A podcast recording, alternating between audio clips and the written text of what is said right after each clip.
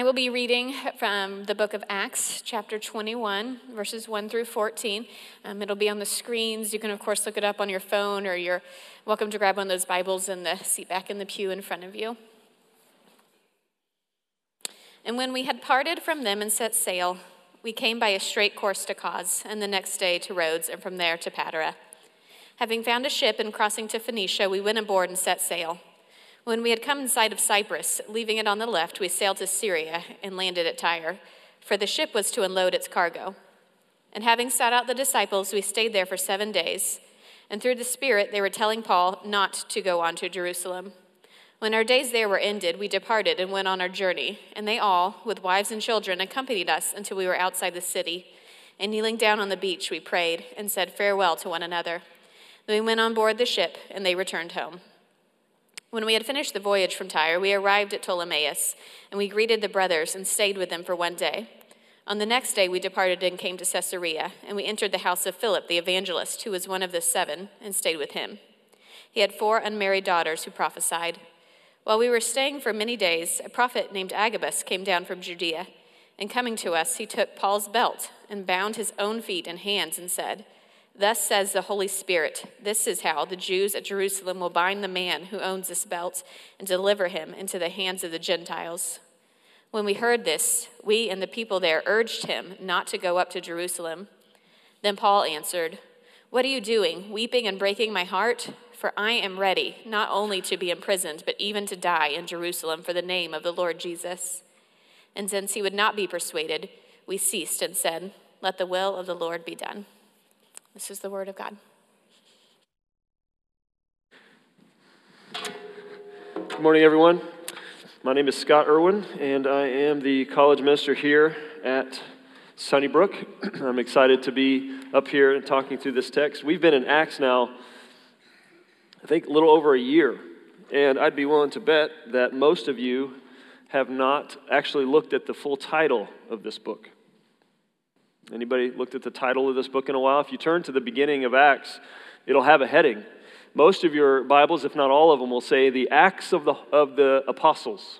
That's the actual title of the book, the Acts of the Apostles, and we just shorten it to Acts. I mean, it makes sense. You know, they, the apostles are making their mark in every chapter of this book. So it kind of makes sense. Some have suggested that maybe a better title could be The Acts of the Holy Spirit um, the Holy Spirit is mentioned some 56 times in, in the book of Acts over the 28 chapters.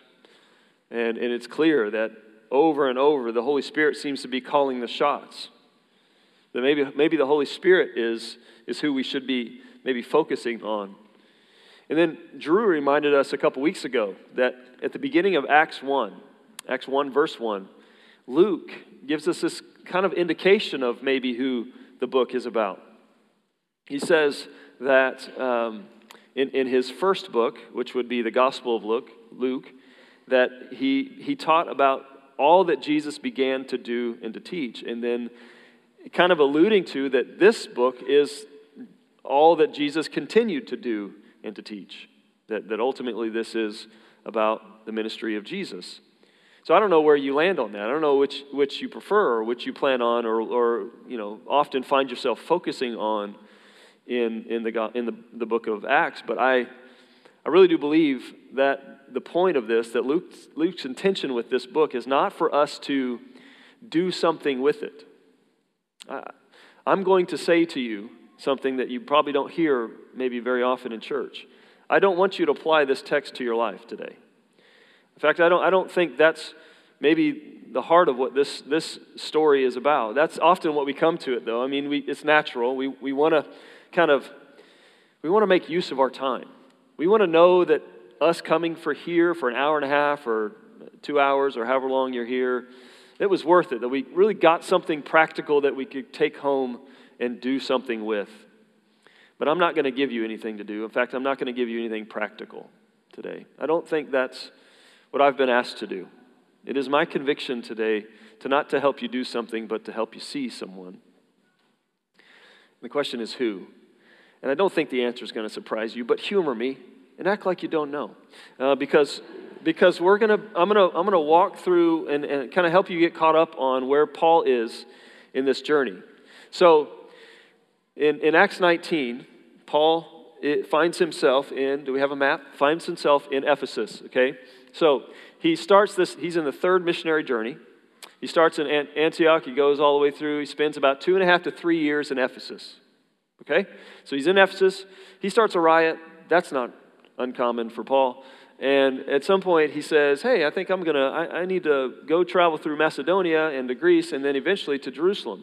So he leaves Ephesus and he goes up and he visits all these churches and these towns and these villages that he's been to and planted churches in Philippi, Thessalonica, Berea. He travels down, he goes through, through Greece, he, he ends up in Corinth for about three months. And then he, and then he kind of travels his back way, um, back around. And this time he sails past Ephesus and he lands in Miletus. And in Miletus is where he calls the, the, the Ephesian elders to come and meet him. He doesn't go back to, to Ephesus, he, he meets them in Miletus, and they have this really emotional meeting. We, we learned about it last week where Paul's reminding them of all that he did and, and charging them to continue the ministry of the gospel and warning them about wolves and and all this. And they gather together around Paul and they pray for Paul and they send him off. And it was an emotional um, gathering. And we know this because of the very first verse of, of chapter 21. It says, And when we had parted from them, we set sail. Um, most of your, if you have an NIV or a CSB, it'll say, And when we were torn away from them. There's a, there's a lot more that, that's happening here than just, oh, and we left. There's, there's a somewhat of a ripping thing a tearing away from. Um, Paul had deep connections with these people. He'd spent the most time in Ephesus, and, and this was a pretty emotional moment. So he leaves Miletus and he sails past Kos, and then he past Rhodes and, and to Patara. And in Patara, it says in verse, whatever it is, verse 2, that they find a ship that's sailing to Phoenicia. So Phoenicia is here. Phoenicia is kind of like, like a county, I guess you could say. And so they, they find a, the ship that's going to sail there. They go across the Mediterranean. It says they sail, they, they sail past Cyprus to the left, um, or Cyprus is to the left. They sail south of it, and they land in Tyre. It says they're heading to Syria. So, you know, you see this. Syria is like the state, Phoenicia is like the county, Tyre is the city. Okay? So they find themselves, verse 4, they, they land in Tyre. And it says that Paul um, sought out the disciples, or sought out the, is it the disciples? Yeah, the, the, the idea of this sought out is this word that's looking for something you haven't seen before. And so there's an indication here that Paul's never met with the, the church in Tyre. And so he gets seven days to spend with them. And in the seven days, it says in verse 4 and through the Spirit, they were telling Paul not to go to Jerusalem. Wait a minute. So through the Spirit, they're telling Paul not to go to Jerusalem. Guess what Paul does? He goes to Jerusalem. Wait a minute. What? We'll, we'll get there. We'll talk about that in a second. Says, in verse 5, it says, When our days there ended, we parted and we went on our journey, and they, with their wives and children, accompanied us until we were outside the city. And kneeling down on the beach, we prayed and said farewell to one another. And they then we went aboard the ship and they returned home. Paul could have just or Luke could have just said, and we left Tyre and went to but he went to some detail to describe like what was happening there. And again, what, what I see happening here is, is that our life in Christ can be emotional. There can be some deep bonds that happen over what Jesus has done uh, in, in our life. And I would say, I would even argue that, a lot of times, like a connection with other followers of Jesus can be closer than any blood relatives that we can have. And some of you know what it's like to, to leave a group of people that you've um, share, that you share Christ with and that you've shared your life with, to leave that group, to have to move to another, to a new town and establish new friendships in a new community. Some of you know what that tearing apart feels like. And even in these seven days that Paul gets to know these people, they become like family because it says, and with their wives and children. Luke, Luke is highlighting like this was, this is a big deal. It, it, would have just been customary for the men to escort them, for the men to stand and gather around. That was a lot more customary to stand and pray. But it was with their wives and children. It was them kneeling on the, on the sand and them praying. And Paul and, and, and others with him, Luke, who is writing this, says, We, we departed. And they leave can be pretty emotional. And so they leave there and they, they head to Ptolemais, and then from there, they spend a day there, and then they head to Caesarea. And then Caesarea, he, he meets up with this, this person named Philip. Philip, we, the last time we saw him was in Acts chapter 8, some 20 years prior. Philip actually first came on the scene in Acts 6. He was one of the guys who was set apart by the, the, the apostles, one of the seven, who were set apart to do this ministry he and Stephen and, and others that were filled with the Spirit. And then the very next chapter, chapter 7 of Acts, Stephen is um, stoned to death. He's martyred for his faith in Jesus and for his proclamation of the gospel. And, and all the men who gathered around to pick up stones to throw it and, and kill Stephen laid their coats at the feet of this young Pharisee named Saul. So I don't know if this was the last time that Philip got to see this guy named Saul, who he heard has changed his name to Paul. But there's a, there's a decent chance that they saw each other at the Jerusalem Council. We don't know that, but for whatever reason, in my mind, this is, a, this is an incredible opportunity. Here we have the first church persecutor, the greatest church persecutor, meeting the first church evangelist. Philip in Acts chapter 8, when Saul was ravaging the church, Philip and the rest of the church spread out sharing the gospel. And we know what Philip did. Like he went on, he, he, he baptized the Ethiopian eunuch. He found himself, the, the, the last verse he's mentioned, he, he heads to Caesarea. And as far as we know, for the next 20 years, he lives in Caesarea preaching the gospel and, and ministering to this church. So, how incredible would this, hey, Paul, good to see you. Remember last time you killed my friend? Stephen, how you doing? You know, just these two men. And, and I, I can't imagine it being there being any animosity because of the what, what God had done in and through them. Pretty incredible scene, I can imagine. then Luke gives us this really weird detail about, about Philip and his, his family. He says he has four unmarried daughters who are prophesying. And then he just goes on. Like, whoa, whoa what? Most think that what, what Luke is highlighting here, because it's again a detail he didn't have to give, but he chooses to give, what Luke is highlighting is that the fact they're unmarried most likely means that they're poor. And, and the fact that they're prophesying means that they're a valued member of the body there, that they're, they have a prominent position in the ministry there. And Luke is highlighting that, and Luke, actually, more than any other writer in the New Testament, loves to highlight how those who, who, who society seems to call outcasts have prominent place in the church, are valued members of the body of Christ. And life in Christ does that. Life in Christ makes you a valued member in the body of Christ. And Drew reminded us of that a couple weeks ago. And then something even stranger happens while they're in Caesarea. While we were there staying many days, a prophet named Agabus came down from Judea. And coming to us, he took Paul's belt and bound his own feet and hands and said, Thus says the Holy Spirit. This is how the Jews at Jerusalem will bind the man who owns this belt and deliver him into the hands of the Gentile. Gentiles.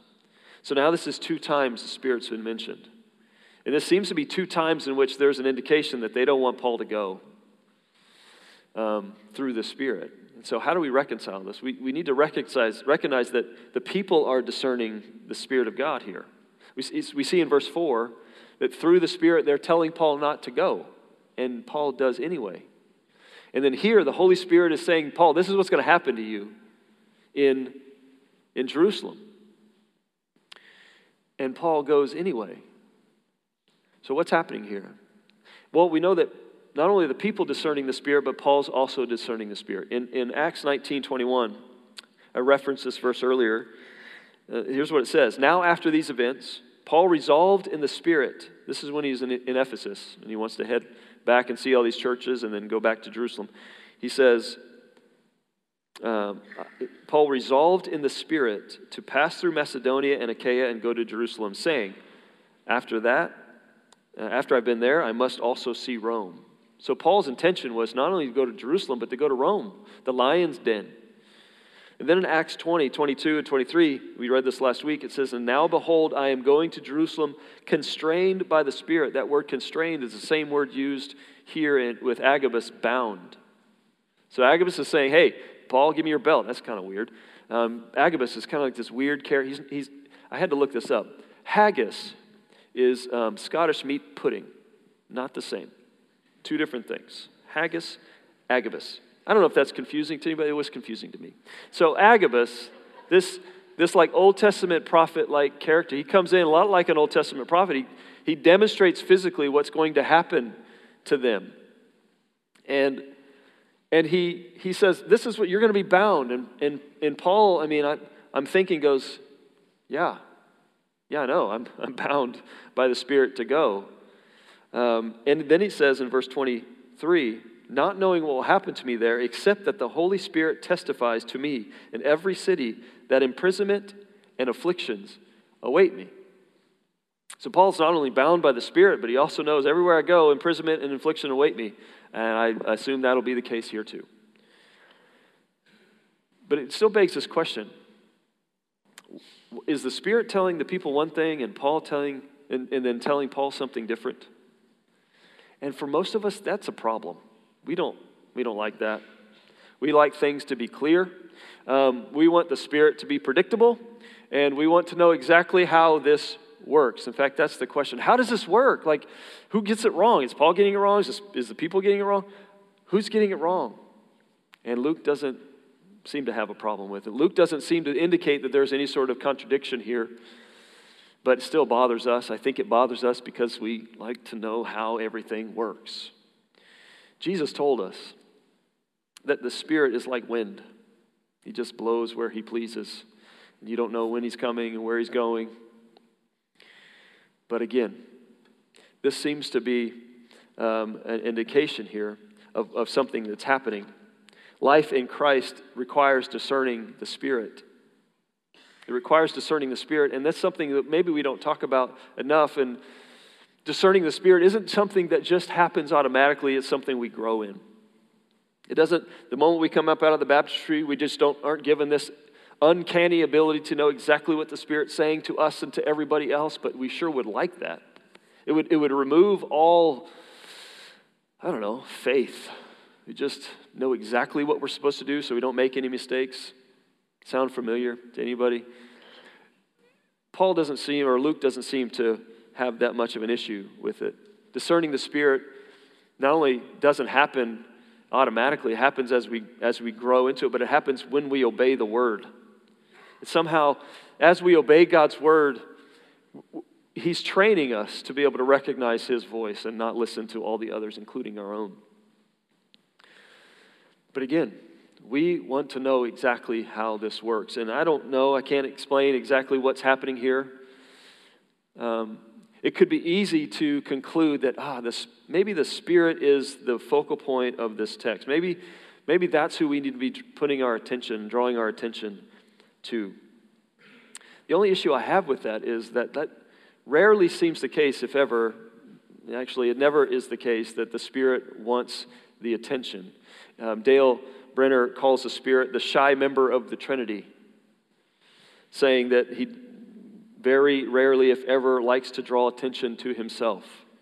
J.I. Packer um, describes the ministry of the Spirit as a floodlight ministry. I don't know if you've ever been to a monument at night, like a big monument, like the Washington Monument. I've never been to that. Uh, I, I, was in, I had a chance long time ago when, when uh, Kylie was just born uh, was doing ministry in California, and I had an opportunity to go to Europe to travel to visit some missionaries there. And there was a, a missionary in Vienna, Austria, and so I had to spend time there. It was terrible. Um, no, it was beautiful. It was like if you've been to Vegas, imagine Vegas, but cooler. Imagine, imagine Vegas with like depth and history and meaning and all the things of substance that is, is really important in this world. So I was, I was in Vienna and I was walking at night down the streets. And these huge buildings that have been around longer than our country's even been a thought. These huge buildings just illuminated at night, and it looked like a postcard everywhere I looked. But I never once thought, you know what, I wonder what those light bulbs are like. I'd love to go check out those light bulbs. I wonder how many they have. I wonder, how, I wonder what wattage they are and voltage they are. I don't know. I've never thought about it. All I, all I saw was the building that was being illuminated. And that seems to be the Holy Spirit's ministry as a floodlight ministry. But who's he highlighting here? Um, the next verse draws some attention. Actually, I didn't read the next verse. Let me read that one. And then the verse after that is the one I'm trying to get to. In verse 12, we, we heard that it says, When we heard this, we and the people urged Paul not to go, urged him not to go. So now, this is not just the people. This is now Luke, his traveling companion, his prison mate, is saying, Paul, don't go.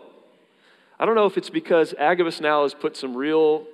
Agabus is this guy who shows up in, in, in Acts 11. He predicts a famine. And so, like, he's got this this reputation of predicting things that come true.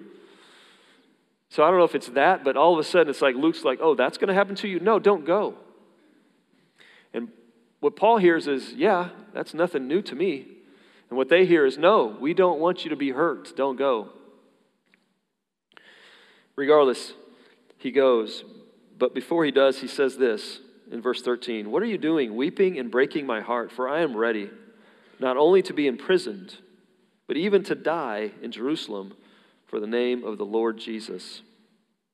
Paul had an incredible commitment to, to proclaim the gospel. In, in Romans 1.14, Roman, Romans is an incredible book. We're teaching it at, at the table on Thursdays. And, and a couple weeks ago, we were in Romans 1, uh, and I had to teach this verse 14.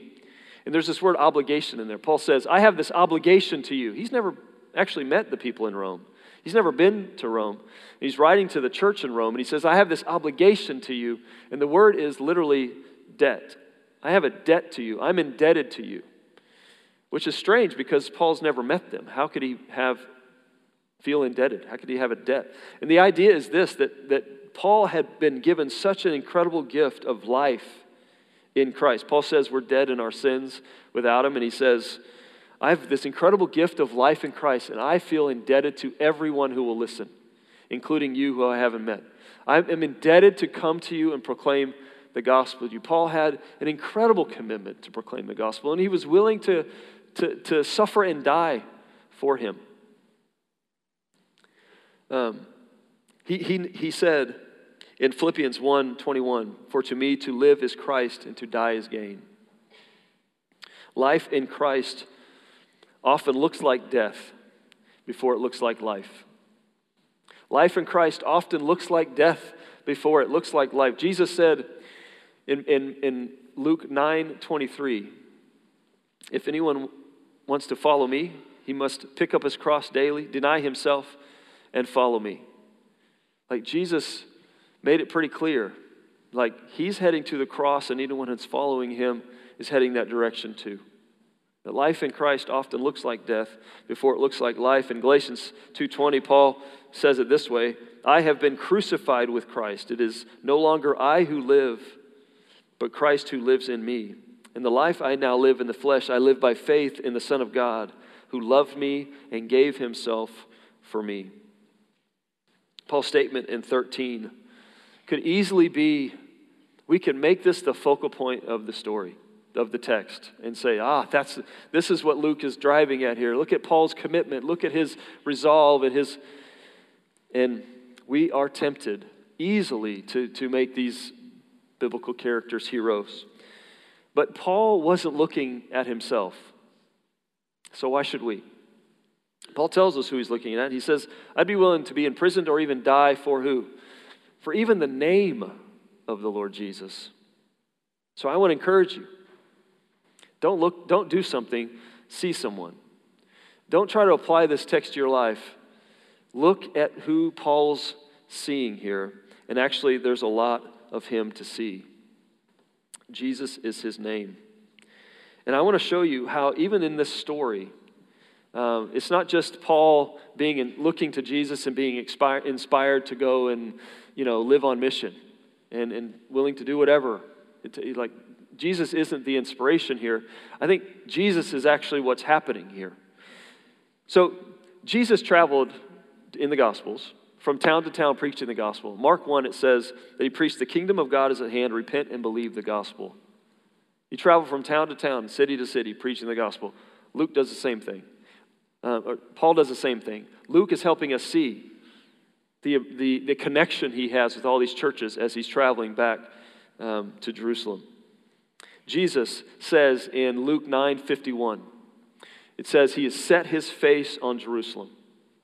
So, in other words, at some point in his ministry, about six months before he dies, Jesus says he set his face toward Jerusalem. He's heading to Jerusalem. Paul had the same resolve. Um, Paul also knew he was going to suffer and die. Jesus predicted three times that he would be crucified and that he would rise from the dead. Three different times. And one of those times, um, he, he proclaimed this to his disciples, and, and Peter rebuked him, saying, No, that's not going to happen. Jesus knew what it was like for his friends to try to stop him from suffering. Paul knew that same thing. In the garden, Jesus is praying. Luke tells us he's praying and he's sweating drops of blood. And then he says, Lord, take this cup from me, but not, but not my will, yours be done. Look at verse 14 of our text. And since he, Paul, would, would not be persuaded, we ceased and said, Let the will of the Lord be done. We know Paul goes to Jerusalem. We know he's shipped eventually to Rome and, and is killed for his faith in Jesus, but for the name of Jesus. We know that Jesus stood before a Roman ruler and was sentenced to die. What I'm saying is, life in Christ must flow from the one who died in order to give us this life. It must flow from Him. It must not flow from looking to anything or anyone else. It doesn't happen when we try to apply the Bible to our life, it happens as we see Him. Jesus is the final aim of the gospel, not what He did for us, not how He saved us, but to see His glory, to see Him. He is not a means to, to the end, He is the end. And actually, He prayed for it. He prayed that his disciples, his followers, would see his glory. His last prayer, John 17, 24 Father, I desire that they also, whom you have given me, may be with me where I am, to see my glory that you've given me. one of Jesus' final things to say in the Gospels is God, I pray that they, Father, I pray that they see my glory. There's something about looking to Jesus Paul says this in Colossians 3 1 through 3. If you, if then, you have been raised with Christ, seek the things that are above, where Christ is, seated at the right hand of God. Anytime the Bible describes Jesus seated, it means that he's sitting on his throne, ruling and reigning, with, his, with, with everything finished. Everything is done. There's nothing left to do. He's ruling and reigning. He says, Look to Jesus, who's seated on his throne. And he says, Set your minds on things that are above, not on things that are on earth. For you have died, and your life is hidden with Christ in God. He's saying, Listen, don't look on this earth and try to find your life here, try to fix your problems here. Look where your life is for those of you who are in Christ. Look to Jesus is what he's saying. This is how the author of Hebrews says it in, in chapter 12, 1 through 3. Let us run with endurance the race that is set before us, looking to Jesus, the founder and perfecter of our faith, who for the joy that was set before him endured the cross, despising the shame, and seated at the right hand of the throne of God. Consider him who endured from sinners such hostility against himself, so that you may not grow weary or faint hearted. Paul says this phrase in 2 Corinthians 4 6. He's describing how when the light of the gospel shines on us, and this is the statement he makes it is the light of the knowledge of the glory of God in the face of Jesus Christ. It is the light of the knowledge of the glory of God in the face of Christ. When you come to understand the gospel, he, God is, by understanding the gospel, you are getting to see Jesus for all that he is. So, what is the glory of Jesus? Hebrews 1 says that he is the heir of all things, that through whom also he created the world. He is the radiance of the glory of God and the exact imprint of his nature, and he upholds the universe by the word of his power. He is the image, this is Colossians 1. He is the image of the invisible God, the firstborn over all creation. And for by him all things were created in heaven and on earth, visible and invisible, whether thrones or dominions or rulers or authorities. All things were created through him and for him. And he is before all things, and in him all things hold together. And he is the head of the body, the church. He is the beginning, the firstborn from the dead that in him he might be preeminent. For in him all the fullness of God is pleased to dwell, and through him to reconcile to himself all things, whether on earth or in heaven, making peace by the blood of his cross. The glory of Jesus is his transcendence mixed with his humility. It is his uncompromising justice next to his compassionate mercy. It is his majesty sweetened by his meekness. It is his perfect holiness integrated with his faithful love. It is his equality with God and his deep reverence for God. It is his unchanging character and his never ending presence. It is his perfect blend of grace and truth. And though he was worthy, the only one worthy to be called good, he suffered evil. He has dominion over the world, and it's clothed with a spirit of obedience to God. He had a wisdom that baffled the scribes and a gentleness that was loved by children. He had command over the weather. He told demons to take a hike. He healed diseases with, with a touch from his hand or a word from his mouth. He is known as the wonderful counselor, the mighty God, everlasting Father, and the Prince of Peace. What could we be possibly be going through that he doesn't rule and reign supreme over? What could you be struggling with that he hasn't already conquered? What could you need that He hasn't provided and can't provide? We were dead in our sins without Him. We are alive in righteousness with Him. We have victory over sin because of Him. Look to Jesus, who lived a perfect life because we can't, who died a sacrificial death so that we don't have to, who resurrected back to life so that one, way, one day we will. He is our hope. He is our strength. He is our life. And life in Him happens as we look to Him and follow, as we look to Him and trust, as we look to Him and do what comes next. And for Paul, that meant going to Jerusalem, being bound and shipped to Rome, and eventually killed. And Paul was totally fine with that. Jesus told him when he called him, Listen, I'm going to show you how much you're going to suffer for my name. That's what Luke, that's what Paul signed up for. Most likely that won't be your story, but it's going to mean something. And it doesn't happen by you trying to apply the Bible to your life or leaving here trying to do something. It, it, it starts first by looking to Him, by seeing Him for who He is, and then doing what's, what comes natural and normal next. Today, we have an opportunity to worship Him. This moment, right now, um, we're going to sing. You're going to have an opportunity. in the songs today, I don't know who picked them, they're perfect. They're going to help us be able to look at Jesus and, and to see Him for who He is. I pray that you would take this opportunity um, to worship Him. And as we take communion together, to, to sit in awe and wonder at Him. He is the point, He is the aim of the gospel. I hope He is your focus today. Let me pray. God, help us to see Jesus. Help us to see Him for who He is, for all that He is.